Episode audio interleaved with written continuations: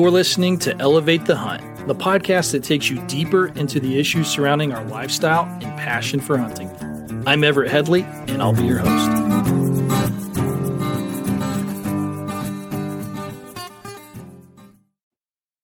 Hey everyone, I recorded this episode with Rick Brazell just before we both got on the road for show season. A couple of months later, and after several shows, I was impressed to see the First Hunt Foundation represented at so many of them. Rick's passion to see others experience the hunt for the first time has grown into a national movement in 38 states. Being a hunter education instructor for over a decade in Montana, I really like seeing new hunters helped along. You don't know what you don't know, and having someone to show you those things really shortens that learning curve. I signed up myself a few years ago to be a mentor and make it a point to help at least one person find their first animal every fall. Listen to Rick's story and think about where you would be if you had to learn to hunt on your own. I think you'll be inspired to sign up too. Thanks for listening. And if you can drop us a review or share us with a friend or find us on Instagram, we'd really appreciate it. Rick, welcome to the podcast. Happy to have you here today. Thanks, Everett you know, we're not that far apart in terms of Western neighbors, but we were discussing how winter has set in, and I really don't want to trip over the Lochsa to to uh. get to you. And if you've never driven that road, it can be it can be a little bit fun at times when there's some snow and ice. So I'm happy to have you virtually on my on my screen today. Yeah, I'm the same way, man. That road gets treacherous.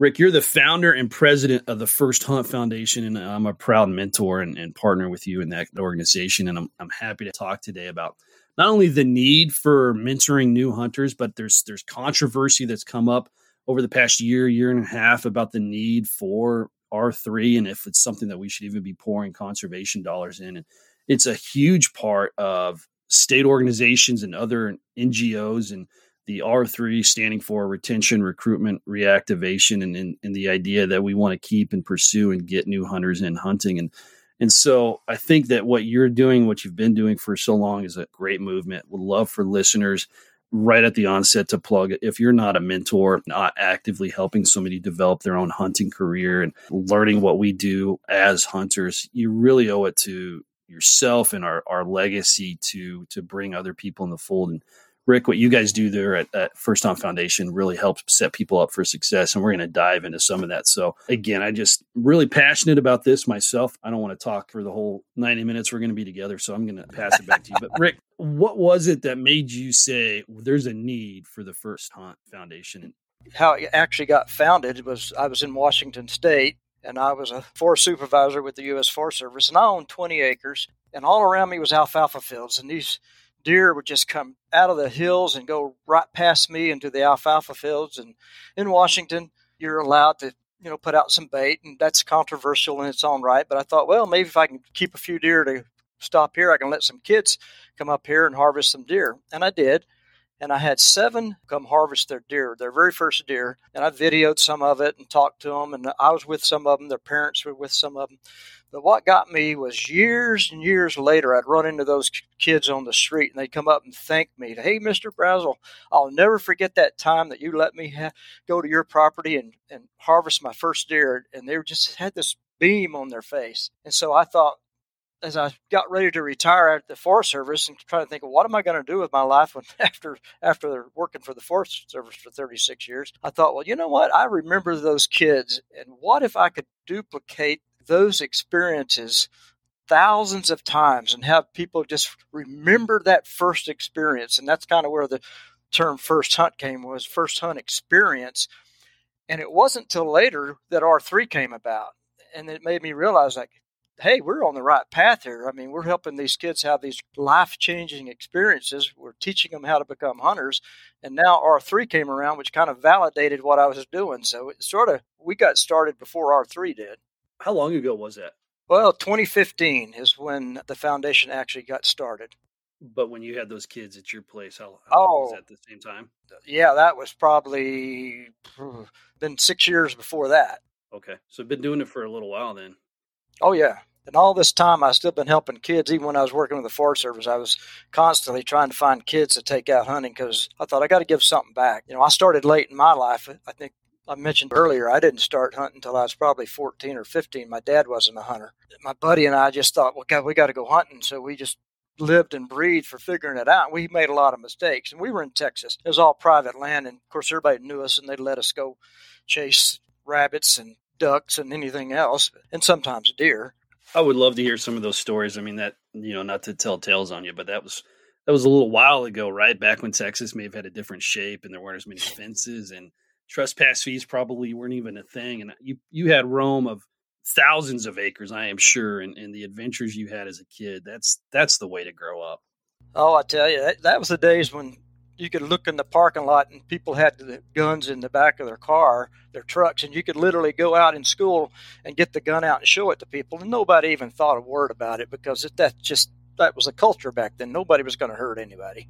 You know, you talk about that. So I think I was a sophomore in high school when the massacre at Columbine happened, and from that point on, there was a major shift. We used to carry our guns in our cars at school, and we would cut class a period or two early. And when it was deer season, and we'd go out and get in the evening hunt, right? And everybody knew it, and nobody cared. But when that happened, yeah. there was this major shift in the culture, and you couldn't bring guns on school. You couldn't even leave them locked in your car. I remember they would have our school dare resource officer. He would go and, and do inspections, and it just really shifted how we did things. And you know, as traumatic as that was, and and things have have really shifted in in other ways. I think there's a loss there where we don't have that type of freedom and we don't have that kind of carefree attitude as kids anymore and things are tightly controlled and i'm not saying that i want anything bad to happen right but i think that there was something that developed a character in us and developed this this sense of self-sufficiency and a healthy respect and understanding of what guns did and how to treat them that is really far removed today from from kids. And so when i get them you know 10 and 11 year olds in hunter ed so many of them have never had their hands on on a gun and they, they treat it like it's a video game. And it just it, it, it creates just a little bit of sadness in me for the nostalgia that's not there but also you know what these kids are missing out growing up on yeah i don't i don't think we'll ever go back i do miss those days i'm with you man totally with you on that so, First Hunt Foundation, give us the direction you guys are going and how you try to bring that mentorship up to a level that is impactful. We're expanding. Again, when I started, we were just about kids. And I actually didn't plan on it going national uh, when I started. It was just something I was going to do when I retired. But I moved around with the Forest Service and had friends in many states. And when they heard about what I was doing, they had that same passion. They said, you know, I want to do that here. Can I do it here in this state? And I go, sure. All of a sudden, the concept came this thing could get big. It could get really big. And now we're operating in 38 states. We're actually one of the largest boots on the ground mentoring organizations in the nation. We have 800 and about 40 people now, and every week we get two or three more and we go to shows and recruit them. So we'll have thousands. Someday, literally, be thousands of people out there teaching. We've moved into other areas. We do kids. That's our primary. But we have a, now a women's program uh, called Share the Heritage. We have a Connecting Heroes and Hunters program, which is working with veterans and first responders to get them to be mentors and to find people in their peer group. So we've expanded out to other areas besides just the youth.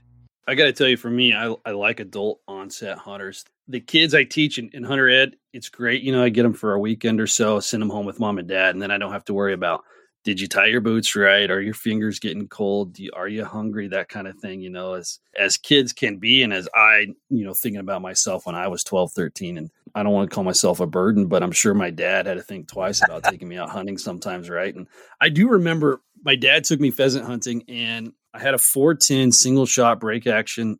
It was my grandfather's gun, and I was kind of my first, you know, adult type gun, you know, not carrying a BB gun that I could shoot, you know, little birds with. And I never kept my barrel pointed up. And so I was always poking it into the dirt. And I remember this trip, my dad had to go and clean out my my shotgun four or five times and get the mud out right and that last one we had to walk back i don't know a half mile or whatever back to the truck. Everybody else that was hunting pheasants you know they're online and, and shooting birds and whatnot. My dad is hearing this as we're walking back and i had ruined the hunt for him. And of course at 12 or whatever age i was i didn't realize this but the rest of the weekend i wasn't allowed to carry my shotgun anymore. And I'm sure some frustration on my dad's part, but it was an incredible learning moment for me where I learned that my shotgun and where it's pointed is is really important. And if I don't follow those rules, and the hunt's not going to happen for me, right? And so I tell that story on myself because I like to focus on adult onset hunters. I love taking guys out who are able to kind of fend for themselves in some way. I also give a little speech at the very beginning. You know, there's no pride in the wild where if there's something going on, I need to know about it before it becomes a big issue, right? So there's there's an element there where I still care and I want to make sure that they're having a good time, but I don't have to worry about the little things. They can kind of fend for themselves. So do you have a a focus on adult onset hunters that you can kind of help me with within First Hunt Foundation? Well, you know, it's interesting because in the R3 world, and I'm, I'm assuming your fans know what R3 is, you know, recruiting new hunters and retaining the current hunters and reactivating those that have left the uh, sport.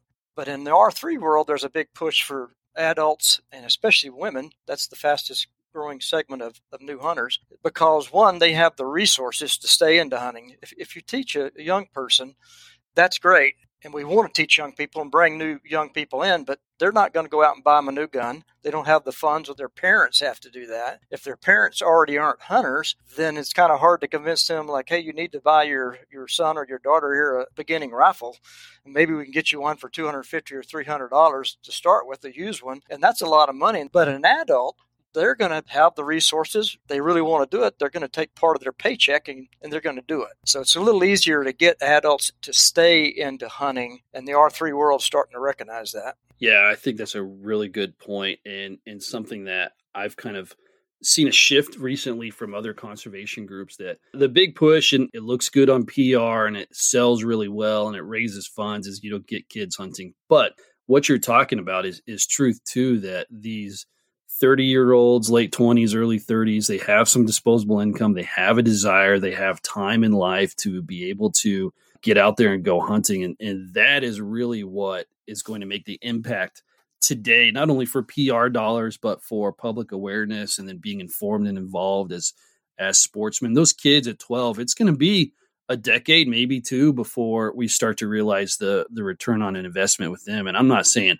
one is more important than the other. I'm just saying that I think there's an impact that they have at different stages in, in the timeline that is really important to recognize. So I'm glad to hear that you guys there at First Hunt Foundation are, are starting to see that too.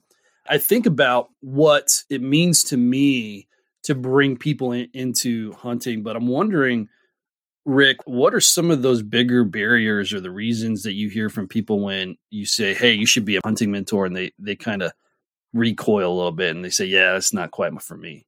That's a great question. And I'm going to tell you a little bit about some of the research that's out there now in the R3 world that has a lot of people kind of upset. But basically, it's saying that the term mentor should not be used with adults and that we are actually scaring people away on the mentee side or the, the new hunter side because they view the term mentor as a more of an intimate relationship that they are the only ones who can pick their mentor. You can't say, "Hey, I'm with First Hunt Foundation. I'm going to be your mentor."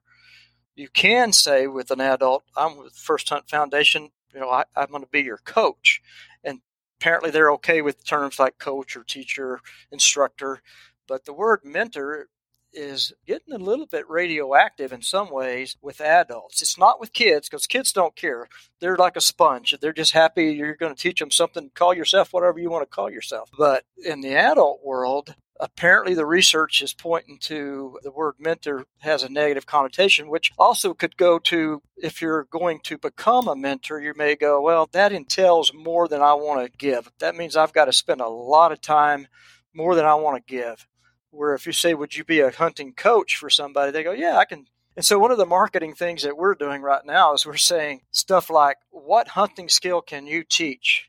And they're going, Well, man, I can teach muzzleloader. I can teach archery. I can teach this. So they're kind of looking at themselves going, I can teach these things. And before you know it, they're a mentor. So don't say, Will you be a mentor with us? Will you teach somebody the skills that you have in your head? Sounds like you're really good at it and then we'll call it a mentor, coach, or whatever later. Let's don't get caught up in the semantics of what you're going to do and maybe how much time, but you've got these skills. Let's teach somebody else these skills that you've been carrying around for a while. So, is it really kind of just appealing to the ego a little bit more, or is it just getting them to realize that they do have something worthwhile to give?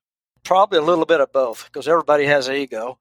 I mean, we don't want to we don't want those kind of people that are egocentric, but uh, we want those people that got, you know what, I've got those skills. I could teach those. What does a ideal mentor look like then? If you have a picture in mind of something you're trying to, to find, what does that look like? If there was one word I would pick, it would be commitment because it does involve time. How committed are you to teaching someone? If you can say, well, I'll take them out one time and that's it, then that's really not what we're looking for we're going to use the term mentor. One, we like it, but we just need to understand the nuances of where it's better used and where it's maybe not better used. But if you're going to be a mentor, a coach, or whatever, you're going to spend some time. You you wouldn't take a, a football player and teach him one thing, you know, how to tackle, but never teach them how to hold the ball, throw the ball, or whatever. There's so much involved with teaching a person like a sport. The same thing happens with hunting. You can't just take them out and go, here's a gun, here's how you put the bullet in, let's go kill something. It's way, way, way more than that. And so we want that person who's committed and has some commitment to teach all of those skills. And it's long term.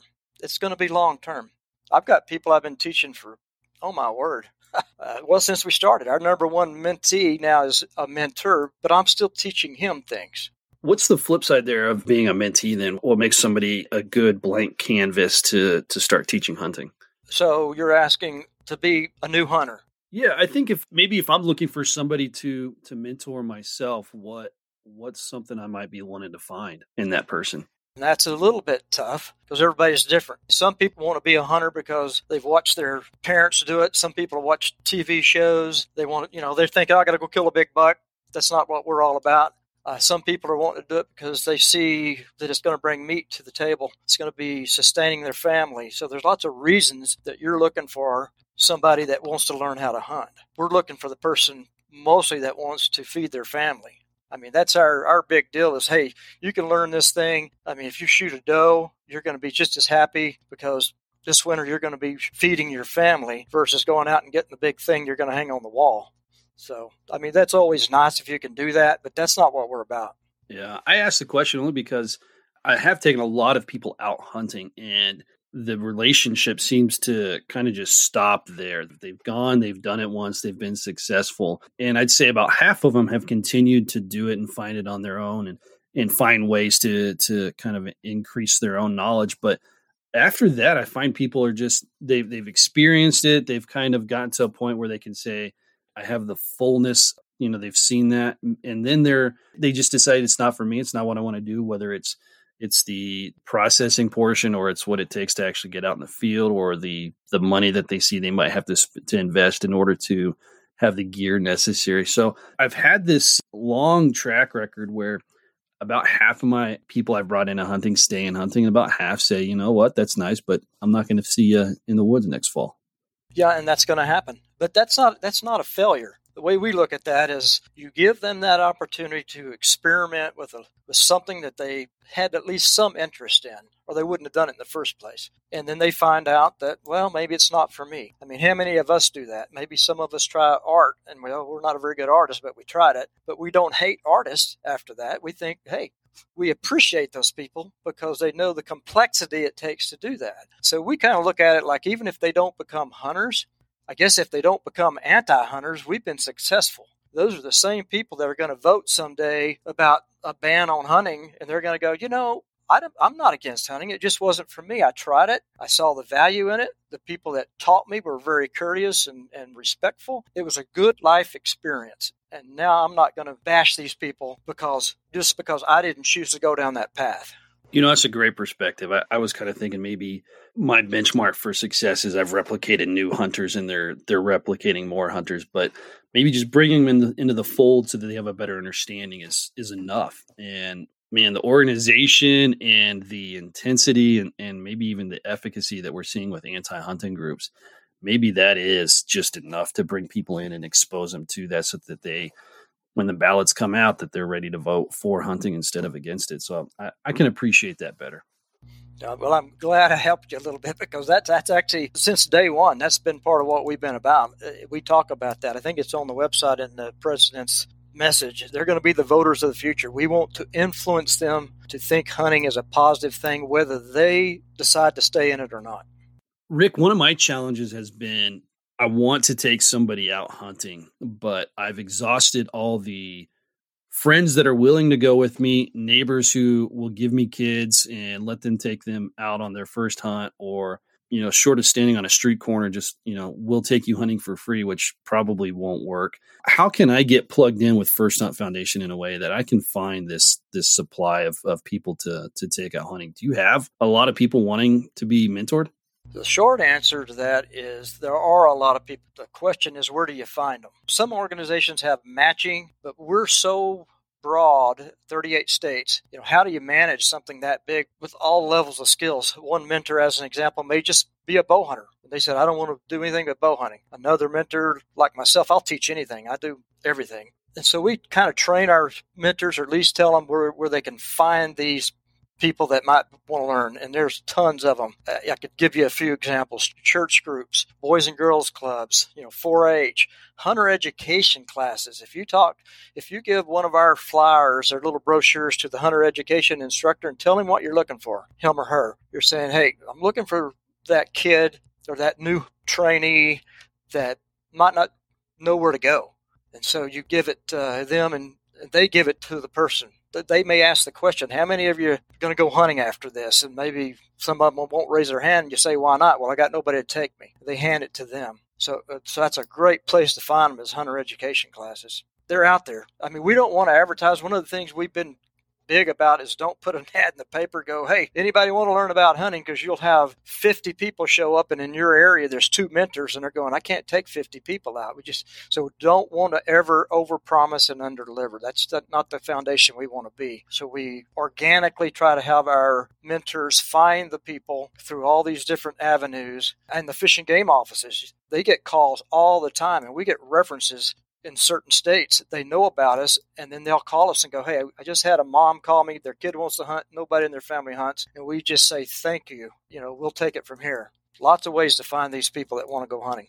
Well kind of along those lines rick how do you lower the burdens and the barriers to hunting but still make make it worthwhile and make it feel like these new hunters have have earned it and and not just been given something? Well that's a interesting question. When you say earned it. I'm not sure some of them understand what earning it is. Some of these youth just have an interest and we want to take them out and explain to them what's all involved. And then there's the barriers to getting into hunting, such as gear, purchasing gear. And First Foundation has been very big on trying to find companies that would give us products at cost that we can pass on to both our mentors as a thank you for the time you're giving and to the new hunters who are just trying to break that barrier to getting into hunting and getting in getting gear is one of them. So as an example, we're a King's Camo dealer. Sell, we don't sell to the public, but we'll allow new hunters and mentors to get all their products at cost, no markup. We're a Vortex dealer. We'll allow all of our mentors and the new hunters to get Vortex products at cost at no markup if they're a new hunter. Just became a PSE bow dealer. And so those are the kind of things we're trying to do from the national office to give incentives to people. I mean, they still got to come up with the money. It may be 40% off. It's not free, but we're trying to trying to make those barriers to getting into hunting less. When you say they have to earn the right, I, I, I guess I struggle with that a little bit because these new hunters, a lot of them, they don't even know where to go it's it's hunting 101 to them. And so I, we don't want to put any barriers in front of them to give them that first experience to see if they want to continue on. Yeah i don't think i mean earn the right but maybe more along the lines of you know i think about the the story of of tr when they tied a black bear down in louisiana to a tree and he refused to shoot it right? And so there you get the the teddy bear comes from that and you have this great story of, of, of an ethic right? And and so none of us want to tie a deer to a tree right? But we want to have their we want to show them the realities of hunting that you know sometimes feet get cold and and sometimes you'd rather go home instead of enduring whatever you're out there. And so i think there's an element there where right. you don't make it so easy that everything is just a give me but you also don't want to make it so hard that they just get totally discouraged and, and give up on the idea of ever becoming a hunter. And so that's kind of more the idea I was I was thinking about. You you want to lessen those burdens, but you don't want to make it too big of a, an entry barrier. Yeah, one of the key concepts that we push really hard is just make it fun. I mean, it may be tough. We're not going to hike somebody out in a foot of snow and in tennis shoes just to say, oh, well, you should have had good boots, buddy. Now you're learning your lesson, you know, because they'll never come back. And their parents will probably be upset that they had frostbite. But we try to make it fun. And so they do want to come back. We want that multiple times event. So as much fun as we can make it. And if it's successful, our, our concept of success is not harvest it's teaching and training and they have a good experience and they want to come back they want to try it again. And if they have a harvest, that's great because they're going to be able to have food on the table and they get the reward out of that. Yeah, I really appreciate the field to table experience that you're talking about there. I think, you know, for me, when I pull something out of the freezer, it never gets old. There's always this great sense of satisfaction that I know where that animal came from. I know what it took to get it from the field to to the table. And then there is a certain amount of pride I have in being able to prepare a dish that's that's tasty. And there's so many people that have this idea that wild game is supposed to taste like like a skunk, and that's just not true. It is some of the most delicious stuff that you will ever be able to work with in uh, on, on a dinner plate. And so, I are you are you finding ways to help people better understand that that idea that it's not necessarily about bringing something home, but it's about the experience while still honoring the other aspects after the hunt? We try right up front when we're taking a new person out to explain to them about what's fixing to happen and to their parents. This is not a guided hunt. We don't even allow the, the word guide in our vocabulary. One, because there's a legal context in many states if you're a guide, which is somebody taking you out with the purpose of harvesting, not training, but to harvest something because you're getting paid to do it. Well, we're not doing that. We're a teaching learning organization. And harvesting is hopefully a part of it. That's the end goal. I mean, everybody wants to harvest. That's why we're taking them out in the first place, is to teach them how to do that. But we try to explain right up front this is going to be difficult. You may or may not be able to harvest. We've had some great situations, though, where we had, like in Washington State, we recently this year had 12 hunters that were able to get into the depredation tags that the landowners had. So we were on private land, had it's does only in the alfalfa fields, and so all just about all of them, maybe one or two of them didn't harvest because they were trying to do it with a bow or whatever. And it was a controlled situation, probably an 80% chance of success, which is not normal for hunting. But even then, teaching them how to shoot before they even got out there, spent a day doing that, and they were getting buck fever over a doe that's standing out there that you and I would go, eh, that's a chip shot, you know. But for them, it was like a monumental event to kill that first animal. They were super excited and got to take meat home. And we hooked them up with mentors for that future encounter. So it's not a one and done. Hey, you got just great experience in a controlled situation. Now you're hooked. You've seen it. You've learned. You've harvested. And now let's learn about hunting in the future. How do you get around some of those unrealistic expectations that usually for me it's kids they come in with it. I've got to shoot a buck and it's got to be a four by four or i'm going home with nothing and, and they have this mentality that that's that's kind of what's being served up to them. Do you have ideas behind that? Well we like i say we set the expectations right up front. Just tell them no that's not going to happen. So if that's what you're thinking then we probably shouldn't even be going out. I mean a little tough love. This is hunting it's not going to be shooting and killing. And so we're going to go out and we're going to learn this stuff. You may go home empty handed. And if you see a two point buck and you're waiting for a four point buck, we're probably not going to be successful. I mean, yeah. we, I, that's not really, that's not what we want to be. It's not what the First Hunt Foundation is all about. It's not about trophies in any sense of the word. Of course, a trophy in the eye of the holder. And a doe, somebody's first deer is a doe. That's a trophy in the sense to them because trophy is something to be proud of and you're excited about. You know, I agree with that wholeheartedly. There is a term a friend of mine introduced me to a couple years ago, but he called it the Betty Crocker Slam. And it's three species of females in a year. So an antelope, a whitetail, and an elk you know, but you're getting the does or the cows of that species. And I kind of like that. And I've tried every year since then to accomplish the Betty Crocker Slam myself. And I would love to be able to put together a certificate or something, but I'm pretty sure that the people who own the trademark there would not appreciate it. But I I think there has to be a way to recapture the idea that that any harvest is a trophy of some kind. It shouldn't be a disappointment that I only got a doe. It should be no, I got a doe and I'm going to have 40, 50 meals from this animal that are going to be just delicious. And I yeah. think about the picture I have of my mother. She shot her first deer, and I, it probably was 20 years or more before she, since she had shot one. And we, I took her to my ranch, and we we harvested this white-tailed doe, and, and we had a little trouble finding it. And so when I finally was able to track it down, I went and got my mom, who was still kind of looking around the the initial shot site, and was showing her some of the sign that I was finding. I was able to record her coming up to the doe, which for me was a was a really precious memory, right? And then I got a picture of her kind of just standing above the doe with this ginormous smile, and uh, you could see this sense of wonder and amazement that I did this and and it's mine and and and I helped her dress it out and take it home, right? And we did what we do with with deer, putting them in the freezer. She's still. It's been two years, maybe three since then, and I don't know that she's she's shot a deer. She's gone a few more times with me, but she will talk about that deer all the time.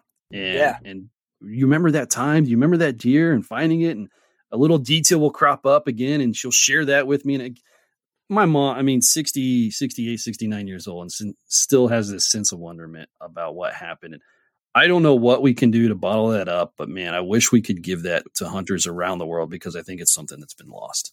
Well, I think it's not that mentality where everybody gets the participation trophy your participation trophy is experience and knowledge. And if that's all you walk home with, then that's great. And we try to explain that right up front. We really hope that you're lucky, your shooting skills that we've taught you pay off.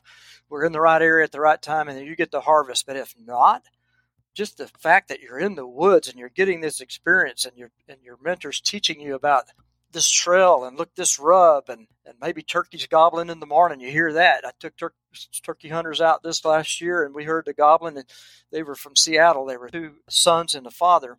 They just thought it was the best thing that ever happened to them. They didn't harvest, but they just couldn't believe all the turkeys gobbling and hearing it and the birds in the morning. They've never experienced that in their life. And they said that they would never forget that. And that made me think this was a successful day, though no birds were taken. What do you think got us to the point that people don't have that same kind of appreciation for just being in the woods that generations before us have? The thought of urbanization comes to mind. I mean, there's generations now that have grew up never having the opportunity to even know where their milk came from.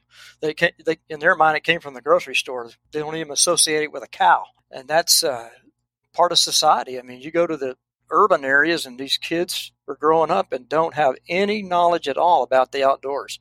I mean, we're lucky. We're blessed to live where we live. And, and I can tell you the little town I live in, in Kamiah, Idaho, every kid here is such a rural thing. They understand all that. They may not be hunters and maybe not outdoorsmen, but somebody they know is, and they know that. But you go to the inner cities, maybe the Seattle, like I was talking about, and they have no clue. I gotta give you a really quick story. We were walking back from the turkey hunt, and the one young man said, there must have been an earthquake here. And I'm looking around like, what is he talking about? He's looking and I said, what are you talking about? And he said, well, look, everywhere there's all this soil disturbed everywhere. And it was gophers. I mean, the, the field was full of gophers. And in his mind, an earthquake caused that because he had no concept of what a gopher was. And I explained to him about gophers and how they turn the soil up. And he looked at me like, wow, that's interesting. But he had no concept of that because of his upbringing in the city you know, I just wrote about this idea about how hunters connect other people to nature, right? The disconnect, it is crystal clear. The story I used in that article, I was getting my groceries from Walmart, and the girl that came out to put them in my car saw my goose decoys in the back. And one, she thought they were ducks, didn't know what a Canada goose was. But two, she didn't know what they were for or what how you would use them. And so she was so disconnected from from hunting. And I talk about how you can have that conversation with people. And I think it's really important to be able to have just some kind of like pocket notions and pocket kind of answers and responses to certain questions, but to be able to have stories like that that you can relate to somebody real quickly and just share that experience because they are so just disconnected. And, and as hunters, for me, this is one of the, the greatest aspects of hunting is that I am completely immersed in that world. And you get to a point where the civilization and modernization that's kind of numbed our senses has now been renewed when you're out there and so you you start to hear things and see things and smell things that you hadn't before. And you have these just tiny little glimpses that almost feel indecent right? Like you're not supposed to be there. But you see this squirrel chasing another squirrel and the interaction that happens there and then it gets on its stump and it just starts to eat on that pine cone and you move just ever so slightly and he'll stop and turn and stare at you because you're not supposed to be there, right? You have these these lifetime worth of moments that that person who grew up in the concrete jungle just is not going to, right? And I think it's so important that as hunters, we make attempts to connect people back to nature because if we don't, they're never going to see it right. And they're going to grow up thinking it is the Disney movie or the Fern Gully movie, and that's just how it is, and and, and that's not reality. Yeah. So one of the things we've done this last year, we produced two videos. One was of a turkey hunt of 30 new turkey hunters having their very first experience from the training of how to shoot a gun all the way to going out and, and trying to harvest a bird.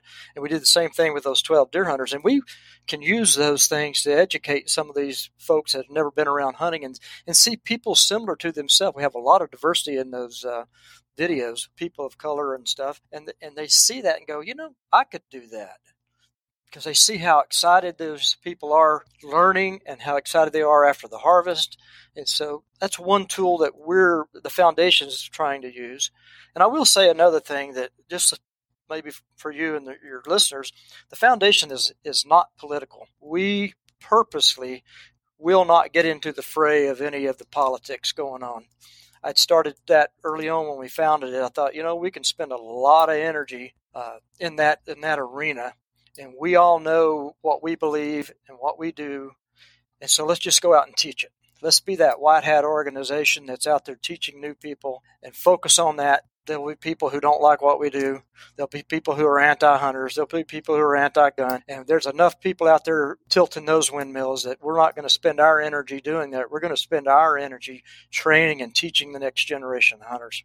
I think that's really important too, Rick. I, I just recorded a podcast with the Sportsman Caucus and, and how people from both sides of the aisle really come together and find that common ground to unite behind on on wildlife issues. And you can't have a conversation in our, our culture today without there being sides taken. And i just i don't like how divisive it has become. And so i love the idea that that you can use hunting to unite different cultures different perspectives different value systems and, and, and get to a point where you can have these shared experiences around a fireplace and, and you don't have to worry about am I going to get lit up on social media for this stance that I've taken or something like that? And I think it simplifies things a little bit, which in my life, I, I can really use uh, some of that and, and just some genuine feel good stories that, again, I think I could use more of those. I think we all could. You know, I drive all over the country, and my my truck that the foundation owns has our logo on the side. First Hunt Foundation has a shotgun,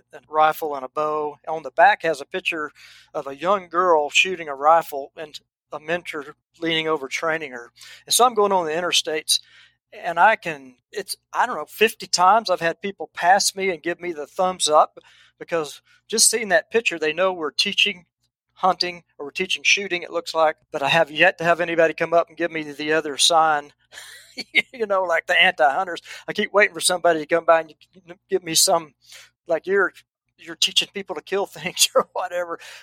So I always kind of gauge that, like, well, so far so good. Everybody that's so far has been real positive. I mean, it's mostly hunters or people like thumbs up, like we know what you're doing, as they pass me on the interstate. So.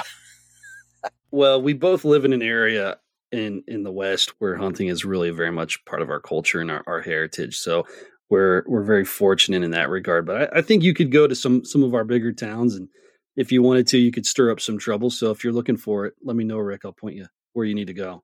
Well, I, when I stay in those towns, and I've stayed in them with my truck, I always worry about coming out in the truck being destroyed or keyed or something. Seriously, because it's like, oh man, I don't know if I want to put this truck out there. It's obvious what we do that's something I, I've taken serious too because I, I do travel a lot myself, right? And I don't have any stickers on my truck. And unless you're really looking, you you probably wouldn't know that that this is a truck that that hunts a lot, right? I have a I do have a topper and I have a basket on top, right? And that might be the extent of it. And it's got it's got a little bit of elevation to it and it's got some pretty aggressive uh, off-road tires, but I have everything tinted and blacked out and and I don't have any any any logos on there and I try to be as as incognito as possible because yeah, there's some places where there's uh, some some very trying to be as appropriate as I can here, but some very active anti-hunting elements in, in places that um, I want to hunt, but they don't want me there. So yeah, they might just see your truck as a redneck truck, and they're afraid of you. that guy's I'm got okay a gun. with that. Yeah, I'm okay with being thought of as a redneck. That guy's got a gun. I'm not messing with his truck. Man, well, and I don't want that either because I don't want somebody breaking anything in that. Oh, that's a truck that looks like a gun. You know, I, I think it was, uh, I think it was Bill Engvall, uh, that comedian. He had a little bit he did about, uh, you know, a truck looked like a gun lives there or something, so people wouldn't mess with them. But sometimes people just break into those trucks to find those things these days. I actually had my truck broken into in Amarillo, Texas, and they stole nineteen or yeah, nineteen hundred dollars worth of stuff out of the back and the cop told me he said they probably broke in because you have the gun symbols and they thought there was a gun inside, which there wasn't. But they sold a lot of our personal stuff, my tools, all that sort of thing that I had to replace. Yeah, Rick, what do you feel is are the current trajectory of of hunting and, and maybe mentoring within hunting? You know, I, I I'm a glass half full kind of guy, so I think I have a lot of hope that we're going to continue doing what we're doing. There's enough goodwill out there. There's enough people even in politics, there's a lot of folks in politics that are hunters. Um, so I, I, I, guess I'm positive that we're going to continue on. I, I, get concerned again because of all these folks we just mentioned that have no clue that are going to be voting someday. I mean, look what happened in Oregon recently, and hopefully the courts and all that are going to turn that around. And 90% of the state voted against it, but it was the big cities without going into the bill that I don't totally understand, but we both know that's not a good thing for hunters and for gun owners. You're talking about their gun control bill that they just passed. Yeah, the gun control bill, but but it was the cities that caused it to pass. And so if we can educate as many people as we can about guns and about hunting and all that, then when they do have those votes, we're going to hope that they uh, they pass. And by the way, you know, there was a lot of not a lot, but at least one big study recently that said 70 something percent, like 75 or 80 percent of the people in the nation that were surveyed in these big studies support hunting if it's for gathering food for yourself. If it's for just killing and trophy hunting, they won't support it. But they do support hunting, even though they don't hunt, never have any intent to hunt. They support hunting as long as it's for food gathering. You know, I think that's a really good point when you talk about what's going on in Oregon with with the passage of, of their gun control bill. But I also think about the game commission over in Washington and what's going on with bear hunting. And then I dropped down to Colorado and the ballot initiative there that forced their fish and wildlife agency to bring wolves and manage wolves into Colorado. And all of these decisions are being made in, in the urban sphere. They're not being made by people who are either biologists on the ground or conservationists who have direct real life experience there. And I think about it, you know, 10, 15 years ago when people started to say, we need to we need to bring people into hunting, we need to to correct this shift in, in declining hunters. And you felt like a prophet in the wilderness when you would say if we don't do that, then the natural progression is people aren't going to understand hunting and they're not going to be voting for hunting. And what we're realizing is uh, is that that prophecy is now becoming fulfilled, and it makes me think a little bit more about recent R three or rather anti R3 movements where people are saying we need to reform hunting, we need to keep that circle small, and, and we need to stop some of these efforts to to bring people in or keep people in hunting. And and to me, that just seems very antithetical to to what we're needing right now and what we want as hunters, which is the continuation of our hunting heritage and access and opportunities and hopefully an, an increase of of it long term. And so rick i'm really kind of curious how how you as as a person as a mentor and then as a foundation how do you really start to respond to that anti r3 kind of rhetoric? You know we, we get a lot of that. We go to the shows talk to a lot of people I mean, thousands of people, probably more than anybody else. We go to shows where 50,000 people go through, and we talk to a thousand of them as they go by our booth and ask what we do and that sort of thing. We get some feedback too that there's already too many hunters out there. Why do we why do we need more hunters? And I get that. I've been out there where I had a hunt messed up because I was hiked in and all of a sudden somebody come up on a four wheeler and I'm like, dang, you know, thought I had this place to myself, but other people are here. It made me upset that my hunt was ruined that they were able to get in there. But the data shows that the age of the average hunter is old. I mean, I'm I'm 68. I'm still out there actively chasing, climbing trees, putting stands up, snowshoeing. I'm doing all the things I should. But you know, 10 years from now, will I be able to do that? I don't know. But there's a lot of folks out there that are going to be tapping out. They just they don't want to, but they're just going to be going, okay, I got bad legs, I got bad knees, I got bad heart, whatever. I can't do this anymore. So the facts are there that those numbers are going away. Maybe it's 10 years from now. So I guess I'm we're the foundation's looking out there. So yeah, we will agree. Yeah, maybe there is a lot of hunters today. Maybe we don't need any in certain areas today. But what about 10 years from now? What about when all these people are leaving? What about if we aren't bringing in some new blood and we all are complacent that we're just sitting here letting it happen? It may be selfish. I believe a lot of these folks are selfish. They don't want other people out there because it's competition for them. They just want that little honey hole to themselves, and, and, as long as you can keep your own honey hole, I've had those, you've had those. Hope nobody ever finds them, but sometimes people wander into them. It's a free world, and they they get that chance to find that spot that's a chance for success. You know, I the anti R3ers. I go to the National R3 Symposium every year. 250 practitioners of R3, state fish and game agencies, the researchers, the NGOs, non government office organizations that are doing that sort of thing. And there's a heavy movement, excitement about it. It's not going away. So the, the naysayers can say all they want, but in my mind, there's too much energy behind it for it to ever go away. And that's what's given me hope that uh, let, let them, it's a free world, free speech, say what you want. The science, I don't think, is behind it. I think 10 years from now, we're going to have issues, but let them say what they want, but we'll keep doing what we do. I mean, as long as we see happy faces for the foundation, we're seeing people that are excited about getting into what we are excited about, and that means something. Do you think hunting looks the same in 20 years as it does today? I don't think it does. I did, partly because of change in technology. I mean, just look at we talked about where we started out, you know, with old iron sights and scopes were just getting to be. Look at the optics we have. Look at the rangefinders we have.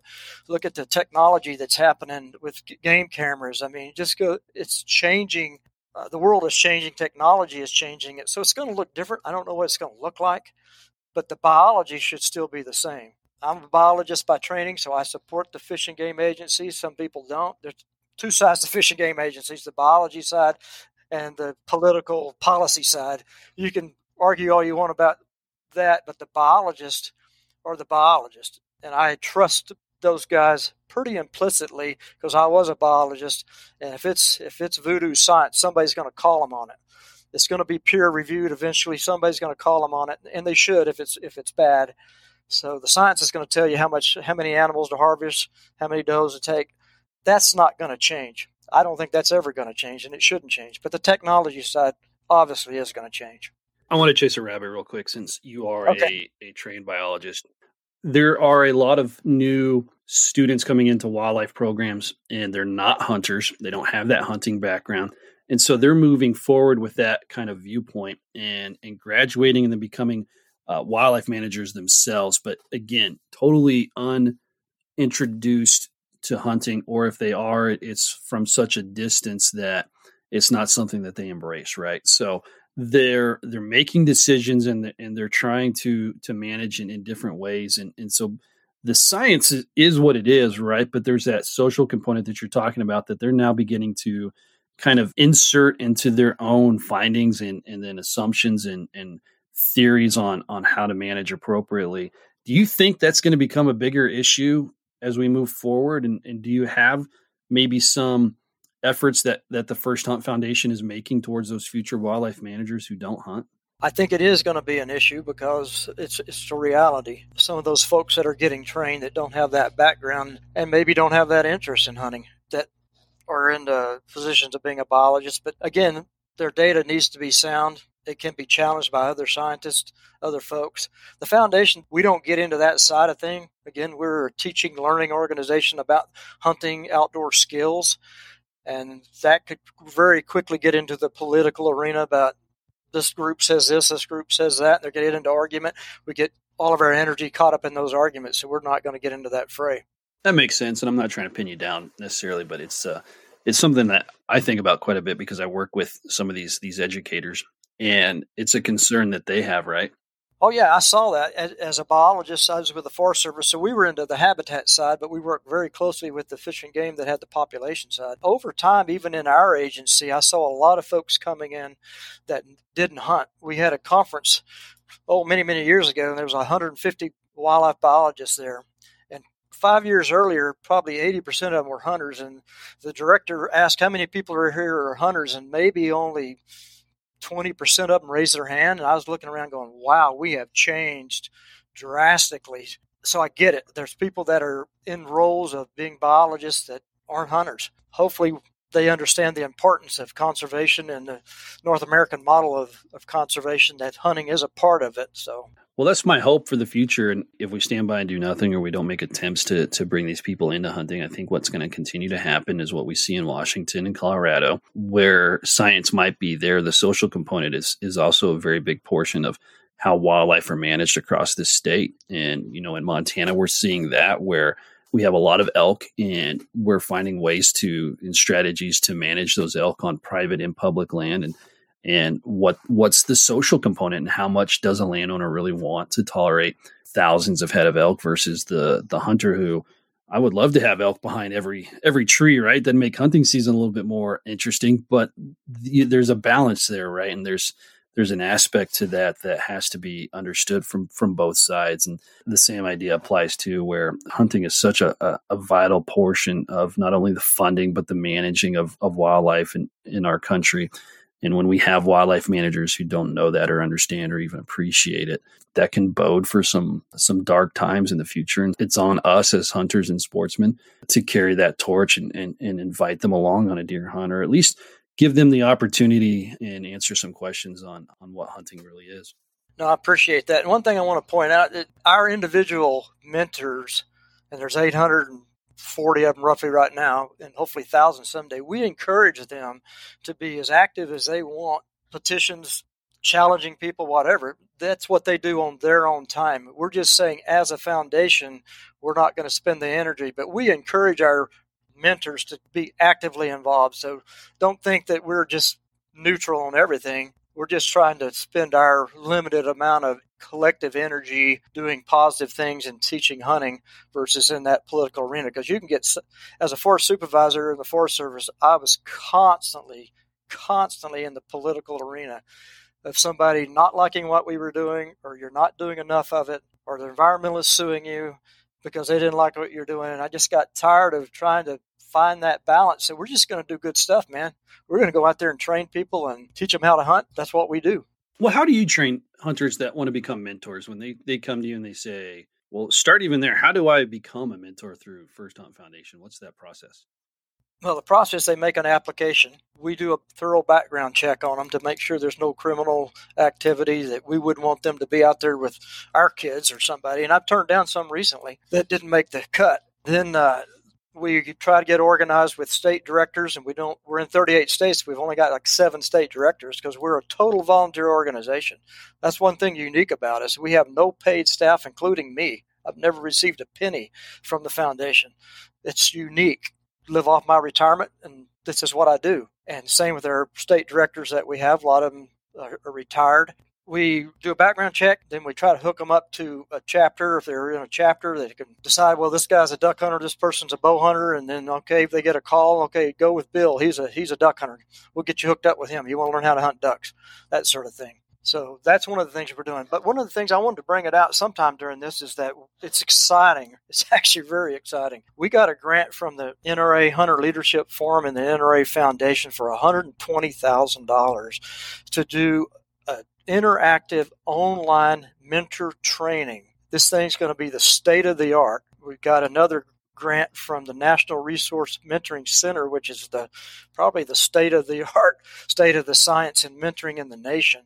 And they're going to be a consultant, and we're working to pull this thing together. It's going to be free. Foundation is going to own it. We're going to offer it to every state agency, to every mentor, no matter which organization you're with. It's a one hour course to learn about how to be a better mentor, the things you need to watch out for, the things that could get you into legal trouble, and all those sort of things. And so we're going to hopefully train everybody on things that they might not have ever thought about. It's not going to be how to load a gun. They all know all that stuff. It's going to be the nuances to being a great and better mentor. And that's coming. Should be coming out next year. We're working on it now. That's really exciting because I think that is one of the big questions I get from people is I just I don't know what to do or I don't know how to be a mentor and where do I start, where do I begin? And and so it would be good if there was kind of a checklist or a roadmap for for new guys coming in to say, these are things to work to watch out for. You mentioned legal trouble, and that's actually one of the bigger concerns I think people have these days when you're loaning a gun or a bow and they go and they do something dumb. Who's responsible for that and, and, and what happens? And so I think that is is one of the more vocal things I hear from people that keeps them from bringing somebody that they don't know out into the woods. Is there is there anything that you might be able to speak to on that? Well, yeah, I can give at least a little bit. One of the things that we do that's unique, and I say it's unique because I haven't found other organizations that do it like we do it, is we have a pretty comprehensive liability insurance policy for all of our mentors. And so if you're a mentor and you take, let's say, your neighborhood kid out, and heaven forbid they fall down, break their leg or whatever, and now this neighbor who's a good friend of yours decided that you weren't watching them close enough and that's why they fell down and broke their leg and they sue you. You have coverage through our liability insurance. And there's a little bit of insurance in there a small amount for the for the mentee more like minor cuts and maybe a simple break or something like that. But it's not designed to be health insurance it's to be liability insurance for our mentors to cover them if they get sued now, if you, if you're out there and you take somebody and you don't make them wear their seatbelts and you have a wreck, the insurance is not going to cover you because you were outside of the scope. You were breaking the law. So you're outside of the scope of that insurance coverage. But if you did everything you could to keep that person safe and train them and do the right things and some accident happens, then you're going to have coverage. And that's that's a big deal. A lot of folks we ask them, do you mentor people? Do you take people out? And go, yeah, I do that. Why do I need to join your organization? I said, well, do you have liability insurance for the exact same scenario I mentioned? And they go, no. I said, well, join with us and we, you can have the liability insurance and there's no cost to you. That's something we just offer. There's no cost to sign up to be a mentor. You do a background check. Only thing we require is you, you submit your data in of how many days you went out. We're trying to gather more data on species you're hunting, the age of the person, the nationality. I mean, they're all asking for that for the grants we write. So we're trying to gather gather that data, and that's really the only obligation is send in your data, then we'll support you the rest of the way. Do you have in your training kind of some guidelines on how to not be negligent or what that really means? I mean, the seatbelt thing seems pretty obvious, but handling a firearm, is there more there that somebody should be aware of? That's a good question. The way we address that right now is we do not do the hunter education gun safety that the state does. That's the state's responsibility. So when we're taking a person out, they have to have completed that. And then we take it from there to make sure that they're crossing the fence, not pointing the muzzle and all that sort of thing. But the hunter safety part is a state responsibility. And we don't take people out hunting without that. That's a given. They got to have that. So that's a little bit of our insurance that they've had the basics of hunter safety and, and gun control and that sort of thing. Okay. Yeah, I, I do wonder about that myself. I, I think, you know, we're such a litigious society, right? That you, you want to do what you can to protect yourself. But I think there's there's this perception that what we're doing is inherently dangerous because there's a weapon involved. You know, historically, hunting is one of the safest things you can do, one of the, the safest sports for anybody to participate in. But I think it's always in the back of our mind that we want to make sure that we're doing things right. But even if you do things right, that doesn't always protect you from something that might be frivolous, right? And and, and so it's right. if there was something there that you could point somebody to, like your liability insurance that you're talking about, and then maybe training within what's coming up next summer, I think that would be really valuable. Well, you're right. You know, a little quick story. When we tried to find insurance, which is very hard, we had insurance for a while with the NRA, but it's extremely expensive. It was like fifty dollars a day to take somebody out hunting. Uh, it was insane. And so we finally found a, a company that had us, and then uh, we outgrew them. We got turned down 17 times by insurance companies, and they told us why. And we had never had an incident. They said the reason is they were blunt, the one that finally talked to us. Kids and guns should not be used in the same sentence. And there's always the chance of molestation, which is true. And so we finally found a company and a, a carrier that loved what we're doing and basically work with us in tweaking their policy to fit us. But they also said if you ever have a big incident, we might end up having to drop you too because it just scares us to death having all these people out there running around with kids and guns. There's other organizations that are starting to look at insurance policies that are closer to what we do, and I'm not sure where it's going to end up, to be honest with you. Rick, what did mentoring look like for you this past season? Did you take some people out, have some uh, some interesting hunts you might want to share with us? You betcha. I took a lot of folks out. I I average about 50 days a year of taking people out, either training them on how to shoot or how to hunt. I haven't added it up this year, but it's probably going to be in the neighborhood of about 50 days because I just entered the data, and at the end of the year we'll look at it. And I'm not done. I was take I was taking kids out last week on a muzzleloader elk hunt. I took two young men out the week before on a rifle hunt for cow elk. Actually, you got into some pretty cool land that nobody else gets to go into very much. You've heard of the Wilks brothers. Uh, they own a lot of land in Montana. They own a lot of land in Idaho. And I got contacted by them going, you know, we'd like to offer a couple of cow tags to some kids. Could you find some kids? And I go, yeah, you betcha. And I had two young men, one whose dad died with COVID about six months ago, and he wanted to learn how to hunt. His dad was a hunter, but he didn't get to take him out. The other one was a widowed grandmother raising three grandsons and he wanted to learn how to hunt. I've actually taken him out and harvested deer. So these two boys fit the perfect model of going out to these lands to go hunting. Well, nobody else got to go because they had a few tags left over and they give them to us basically. And they didn't get to harvest. They did get shots, and no animals were wounded, which was good. But uh, got a little bit of the buck fever and couldn't get the shot off, and and they were a little bit far further, than, and we couldn't get any closer. The elk were looking at us, and we had two day hunt. For you and I, it would have been a, a a shot that we could have made. They still talk about it, and they're going to be talking about it for years, and maybe we'll get them back next year. They had the opportunity to go out there and hike around. How do you document those hunts for them? Do you video or take pictures? I did video as much as I could. I haven't put it together yet because one is the company would like to see that too. You know, like we'd like to see what we did good for these young men, and I'm going to go sit down and video the grandmother and the mother because to the boys it was great, but to them who can't hunt and don't hunt, it's like you gave my grandson and my son this opportunity that they probably would have never had ever because we have no friends that would do that that you did and didn't charge us anything for. And they also bought all the food. These kids ate like kings for two days. I we did too. It's like, oh my gosh, we had a senator, Idaho senator, who owns a company. I don't know if he wants to mention his name, that donated a Airbnb house. So we all had our own bedrooms, and it was crazy. It just all came together within weeks. They just said, "Hey, would you find some kids? We'd love to take it." And go, "Yeah, we make it happen." And we did, and so they'll never forget that. I won't either. It was great. Yeah, my first hunt, honestly, I can't even remember. I, I grew up hunting. I'm very, very fortunate to have had a father that took me out in a family that that also hunted. And my earliest memories are just of being out there hunting. But I don't ever remember being put up in an Airbnb and having somebody cook for me and, and, give me food like that and then put me on a shot that I should be able to make. Uh, I I don't think that experience ever happened for me, but if somebody's listening and they wanted to donate that, I uh, I probably wouldn't say no for sure.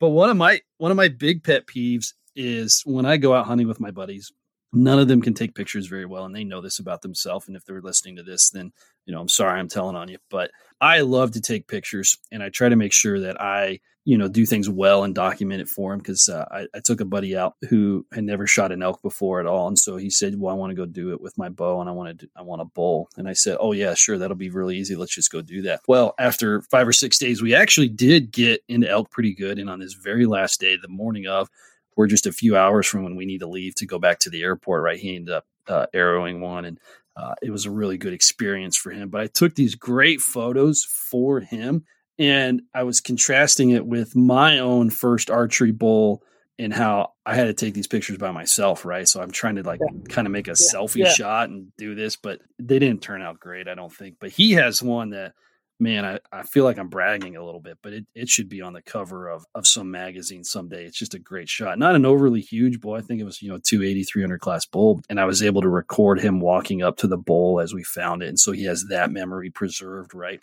And I think it's so important that, you know, it doesn't take much, you know, a little camera, the smartphones we got today will be good enough for these kinds of things. But documenting these first experiences for these, these, these kids and these adult onset hunters who they don't know to take pictures and they don't know the memory that they need to preserve. But man, for us that have experienced it, I, I think that's a pro tip for sure. That if you're going to be a mentor and be taking people out, you should have that camera ready. Yeah, one of the incentives, I don't know if you remember seeing it last year, we did it. We're going to do it again this year. We try to get all of our mentors to send in their pictures, send in their stories. And when they do, we have a contest with a free 6.5 Creedmoor with a scope. And every picture is a point. Every video is like three points. Every story is like five points. So it's like, get this stuff in here. We want it for our records. We want to tell the world about it.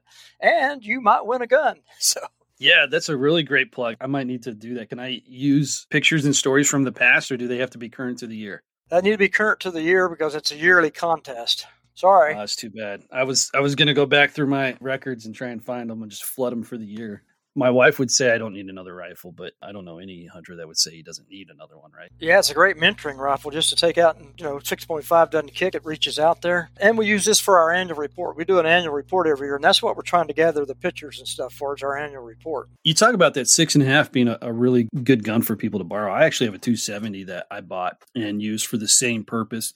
It's very light kicking, right? So the recoil on it's pretty minimal but the gun itself was it was like a $250 pawn shop special right? So right. i know it's accurate out to a couple hundred yards. I know what ammo works well in it but if a kid dropped it and broke the scope on it i wouldn't care. If somebody brought it back and the, the barrel had a 90 degree turn in it i wouldn't cry over it right? It's just and it's killed a lot of animals and, and been really effective but it's it's one of those tools i think i keep in my mentor tool bag, so to speak, that is not a lot of money. It's a little bit, but it's one of the bigger barriers and one of the bigger hurdles for people to get into hunting. And they don't, they just don't have a gun or they don't know what to buy. And with all the options out there, it can be really confusing for them. But it's easy for me to just go here, take this, and for me to know that that it's sighted in and it's accurate and, and it's not going to pummel them in the shoulder or in the ears. Yeah, most all of our mentors, for the most part, use their own guns, similar to what you're doing the foundation is just as we get organized, we're starting to buy guns for the mentees that we can take take them out. We don't loan them out, but those 6.5 uh, CCI Spirit give us five 6.5 Creedmoors with scopes a couple years ago for the Boone and Crockett hunt ranch. Uh, we have an annual hunt there, hunt on the front, first hunt on the front, and they give us five guns. And I hadn't been around a 6.5, and after using them there and killing harvesting a lot of animals. Like, man, these are good little guns. I use this 243, and I have my actual 243 that I got when I was in the eighth grade that I'm still letting all my four sons have used, my wife, everybody, and now I'm having other kids use that same gun that I used a lot of years ago. Well, you mentioned CCI and you mentioned King's Camo a little bit earlier. I would love for you to talk about the other corporate partners that have come in and, and said, we're going to support this effort and, and either done it with dollars or promotion or with equipment. So here's the, the opportunity to spotlight them. Yeah, well, one of them is Wild Gear Coolers. They've been a phenomenal sponsor of ours. They've given us grants and that sort of thing. We started at an endowment in Wyoming, and we got an endowment going for the national office. And Midway USA Foundation is the keeper of the national one, and the NRA Foundation folks give us uh, fifty thousand Vista Outdoor, Larry Potterfield give us money to match that. We got a hundred thousand in that. We get five percent of that a year to help with our cost. There's probably others. I just can't think of them right now. We've got quite a few that are they're helping us. Well, I'm sure they're available somewhere on the website. Why don't you go ahead and give us that the website? How can we contact you and and uh, any socials you want to promote? You betcha. You go to our website at www.firsthuntfoundation.org to learn about us. You can sign up to be a mentor. We have a new category to just be a volunteer.